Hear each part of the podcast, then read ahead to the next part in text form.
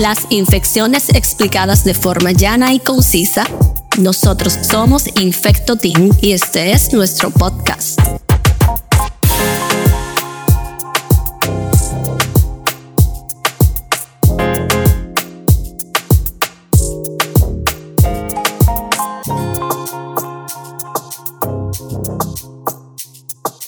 Saludos mi gente, bienvenidos a este nuevo episodio de Infecto Team Podcast de nuevo nosotros, los infectólogos. aquí estamos con un nuevo tema muy relevante, muy relevante porque también como que cada año, como que estamos viendo casitos. Sí, llegó para quedarse. Como que estamos viendo casos, estamos viendo brotes, siempre nos los, nos los hacen como retomar, volver a leer, volver a revisar. un momento nos olvidamos de él y de repente hay un caso en tal sitio. Bueno, pues estamos mencionando el caso, nos referimos a cólera eh, señores, qué cólera este. Sí, sí, se quedó, llegó para quedarse. Eh, usualmente está manejándose como si fueran brotes, eh, como que de repente te dicen en tal pueblo, tal ciudad, aparecieron 10, 16 casos, hace unos meses fueron como 16 casos, en, creo que en Barahona. Como, ajá, están en Barahona, pero antes había, ha, habido más casos, entonces siempre estamos en esa, como en esa disyuntiva. Pero es importante que hablemos de esto porque yo tengo un dolor de cabeza, yo como que tengo varios dolorcitos de cabeza, sí. El dolor de cabeza de cólera mío como está aquí, eh, junto con el dolor de las plaquetas del dengue ahí uno al lado del otro. Eh, y es porque la gente tiene que saber lo que es cólera. Ok, es una enfermedad gastrointestinal, o sea, una gastroenteritis. Que lo produce una bacteria. Que la es producida por una bacteria llamada Vibrio cholerae y que tiene una particularidad de que es capaz de producir brotes. Es decir, donde hay un caso es posible que usted encuentre más. Más casos. Porque se transmite muy fácil por las heces, contaminación de las manos. Si usted no se la no sabe qué es cólera, obviamente. Y yo siento que la gente como que no se preocupa tanto por cuidarse del cólera, como que...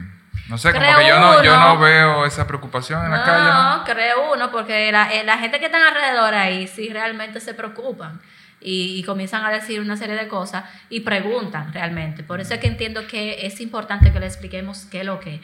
Y yo decía que es como una diarrea común y corriente, pero que es una bacteria que se propaga fácilmente y que se puede complicar si usted no la está sospechando. Pero ven acá, entonces, si, la, si el cólera produce diarrea, ¿verdad? Y a una persona, vamos a decir a mí, me da diarrea, ¿qué hago? Pienso que tengo cólera, puede ser otra cosa, puede ser que me comí algo anoche y me cayó mal, ¿qué? Dime. Lo primero es que tú tienes que saber lo que acabamos de decir, son brotes. Si tú estás en un área donde se están identificando casos, obviamente puedes sospechar de cólera. Recordando que brote es un solo caso, pudiera ser. Sí, pero tú, pero tú tienes que tener como un nexo epidemiológico. Tú viniste de algún sitio, eso no salió de la nada. ¿Cómo, cómo, cómo vamos a sospechar? Eso tiene que venir de algún sitio. Tiene que venir de un sitio, pero yo lo estoy viendo de posición de mía, por ejemplo, como persona, como paciente que, que, que empieza con diarrea no como el de salud pública que lo ve de arriba y dice, en Santiago hay un caso de diarrea y ya eso es un brote. No, mira, cuando hay una, un cólera leve, porque el cólera puede ser leve, moderado o grave, cólera graves, el cólera leve y moderado puede pasar indistintamente, o sea, muy parecido a una gastroenteritis cualquiera.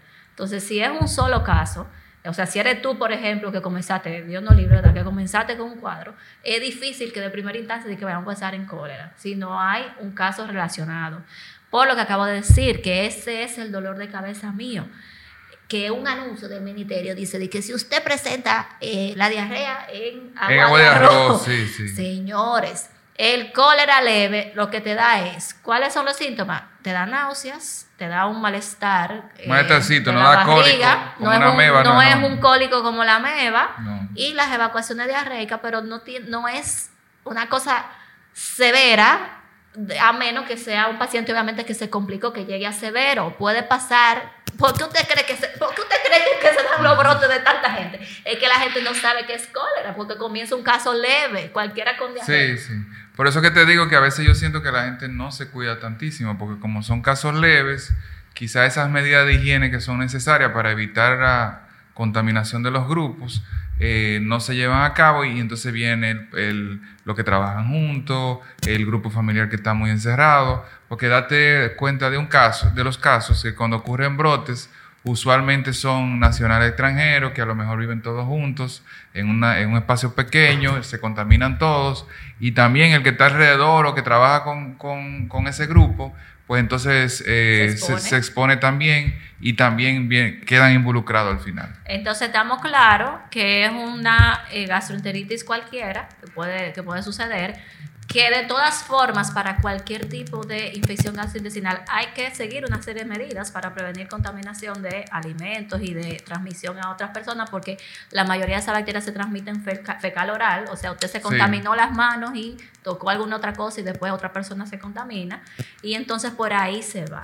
Lo importante es que sepan que el cólera gravis, que es el que ya complica a los pacientes, que es cuando hay una pérdida masiva de líquido, porque son una, señores, la gente no siente que tiene que ir al baño. No, tiene que salir corriendo. Eso se sale, sí. así, o sea, eh, Y cuando digo salir corriendo, salir corriendo al médico, porque un paciente se deshidrata en horas. En una hora o dos horas el paciente puede estar deshidratado full. ¿Tú te acuerdas que cuando han habido así casos eh, donde se, se hacen como áreas específicas para el tratamiento, los pacientes están postrados en cama y es con su cantina ahí, porque no se puede ni siquiera parar a evacuar. Esos son evacuaciones que ustedes no se pueden imaginar y obviamente esa deshidratación severa lleva a de todo, comienzan a fallar los órganos porque con la deshidratación deja de llegar suficiente líquido, sangre a diferentes órganos y comienzan a fallar y por eso se puede morir el paciente. Sí. De ahí a que el tratamiento del el cólera, indistintamente sea leve, moderado, severo, el que sea, pero cólera, ¿cuál es?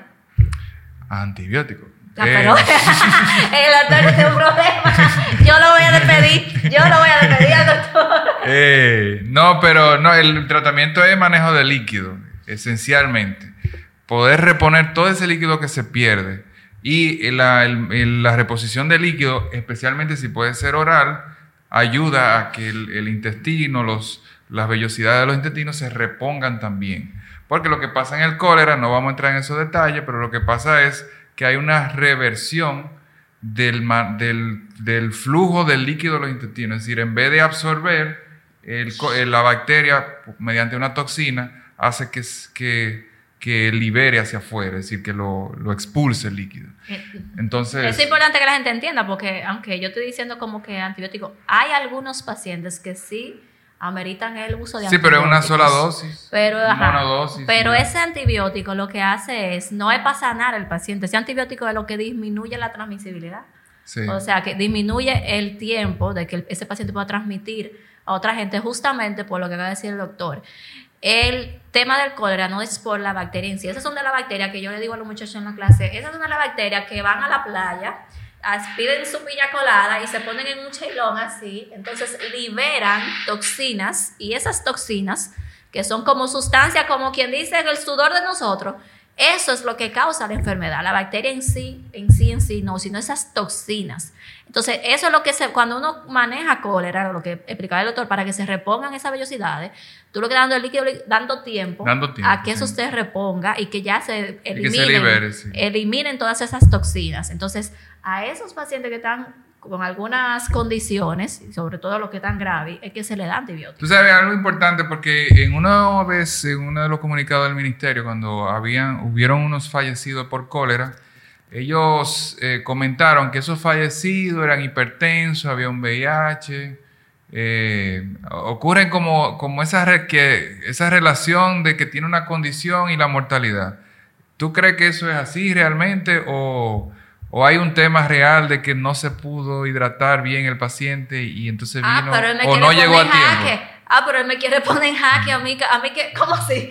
A mí que diga si el ministerio está diciendo No, no, no, no, yo estoy diciendo que sí, mi querido dijo no. Yo lo que digo es, si tú enti- si entendemos ambos que, la, que el hecho de que una persona se complique o fallezca tiene que ver con sus comorbilidades tanto así, porque a veces hay gente que es diabético, pero diabético controlado, hipertenso, pero hipertenso controlado, eh, VIH, pero VIH súper mega controlado.